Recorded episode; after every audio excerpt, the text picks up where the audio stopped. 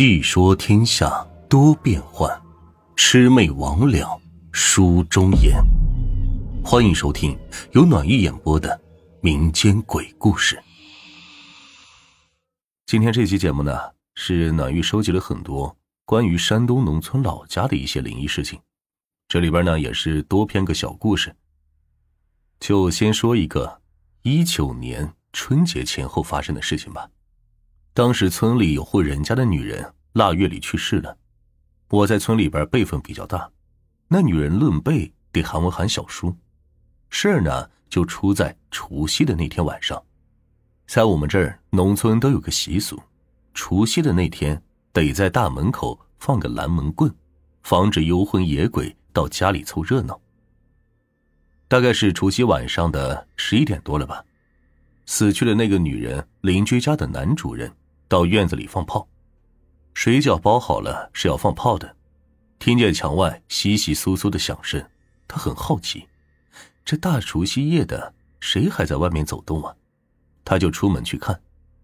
大门开了之后，看见外面有个女人在邻居门口是来回的走。当时天太晚了，他又喝了点酒，看不清是谁，就走上前凑上去去看。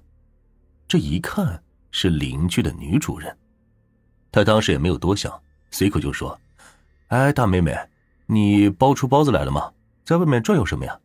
那女的就说：“你这门口放个棍子拦着门，不让我进去。”那男的听了就明白了，因为她老公脾气暴，经常打她，别人也是不敢劝。那男的没说什么，就回院子点炮仗了。放完炮仗回屋，就和他老婆儿子说了这事，他老婆直接就把他给骂了。就说这大除夕夜的，你胡说什么呀？他都走个把月了。那男人一愣，酒也醒了大半，当时就吓得不会动了。等到第二天初一，也没有来我奶奶家半年。我奶奶还说他没有礼数。结果初三那天，他就死在了家里。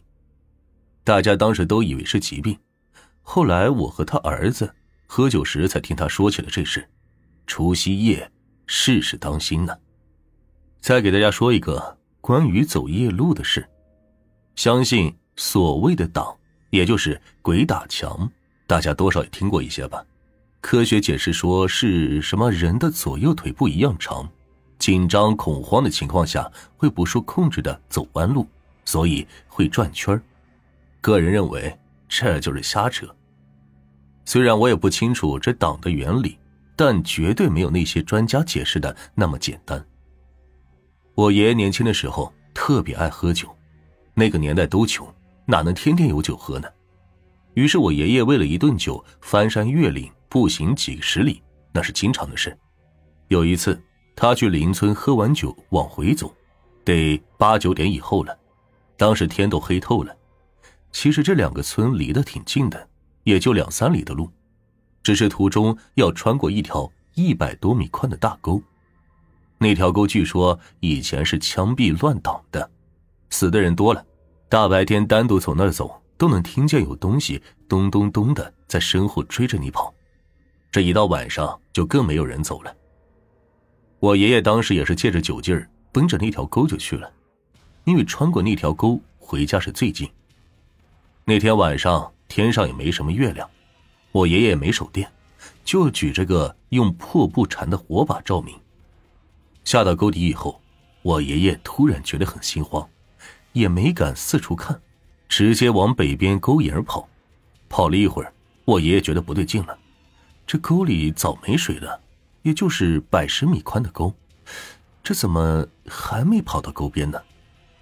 我爷爷越想越觉得害怕，酒当时也醒了大半，拿火把就照明看一看四周，当时是漆黑一片，也分不清方向。突然。也不知道从哪儿吹来了一阵风，把火把就给吹灭了。我爷爷说，当时他头皮直接麻到炸了，就感觉有东西在他身后吹风，喘着粗气，他浑身都动不了了，胳膊腿直接不听使唤。后来渐渐失去知觉了。我爷爷醒的时候，天已经蒙蒙亮了。奇怪的是，他就躺在北沟边，离沟沿只有两米左右的距离。爷爷和我说这事的时候，我还笑着问他：“爷爷，您是不是喝多了幻觉了呀？但从爷爷的眼神中，我能看得出来，那事儿绝对发生过。时隔几十年，要是酒后幻觉，又怎可能给人造成如此震撼的影响？从那以后，我爷爷没有独自走过荒郊野外。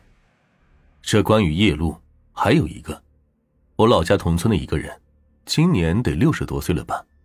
这事儿呢，是发生在九几年的时候，那会儿他四五十岁，在市区工地干活，离我们老家村子有四十多公里，每晚都得骑自行车回家，就是大金路、永久、凤凰之类的。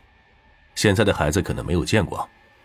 有一天晚上，他回家，快到村西头了，在我们村西头的北边方向有个社林，知道什么是社林吗？其实就是一小片的土里。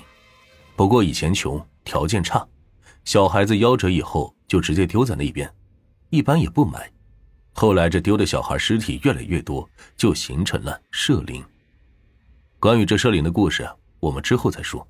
先说说那个男人，他路过社林，听见有小孩子哭，他想这是不是谁家孩子还没死就认错了，得抓紧时间看看。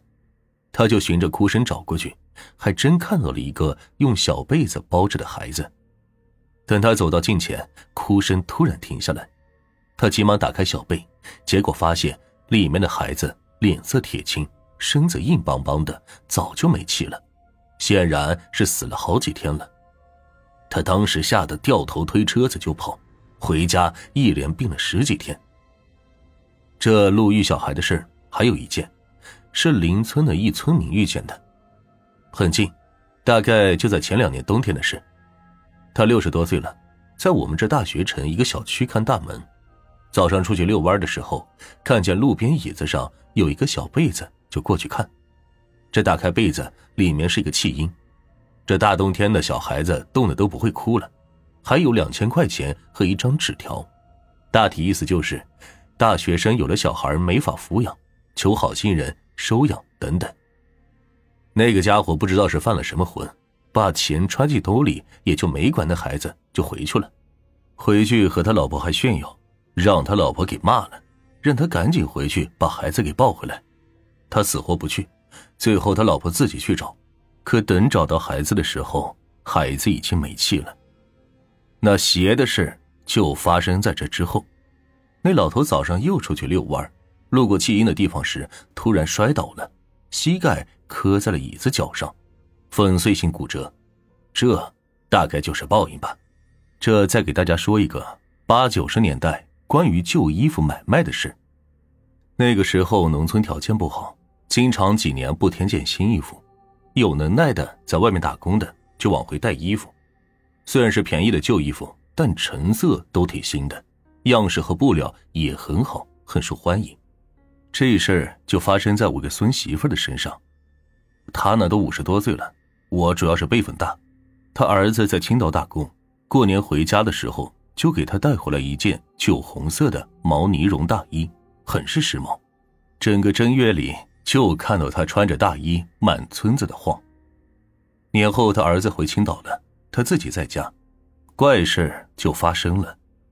他每天晚上迷迷糊糊的都能看到那件放在炕头的大衣自己站起来。就像有人穿着一样，开始的时候他还以为是自己做梦呢，后来一天晚上，他好像又模糊的看见大衣站起来了，他惊得一下子坐起来，拉开灯，大衣还在那好好的，他下炕去倒碗水喝，就在这时，喝完水放下碗一转身，这个大衣就站在他身后，当时他看到之后，只见惨叫一声就晕倒了。左邻右舍被吵醒之后，大家都以为他家里进了坏人。几个男人拿着铁锹爬进墙进去一看，他倒在炕前，身上盖着那件酒红色的大衣。后来他就把那件衣服填锅底给烧了。听说很多旧衣服都是火葬场的死者身上扒的，你敢穿吗？